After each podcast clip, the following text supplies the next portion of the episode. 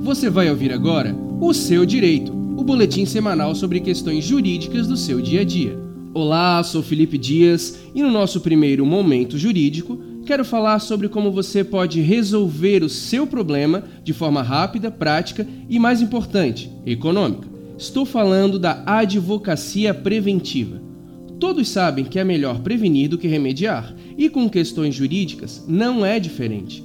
Normalmente, o advogado é procurado somente quando o problema já se concretizou. Mas você sabia que pode solucionar o seu caso sem necessariamente ingressar com o processo judicial? Ou ainda, obter uma solução satisfatória antes mesmo do seu caso virar um problema? Semelhantemente a um exame de rotina, a advocacia preventiva serve para identificar possíveis problemas antes que eles se tornem irremediáveis ou que seja preciso ingressar com uma ação judicial para resolvê-lo. Sim, é possível solucionar o seu caso sem necessariamente depender do judiciário.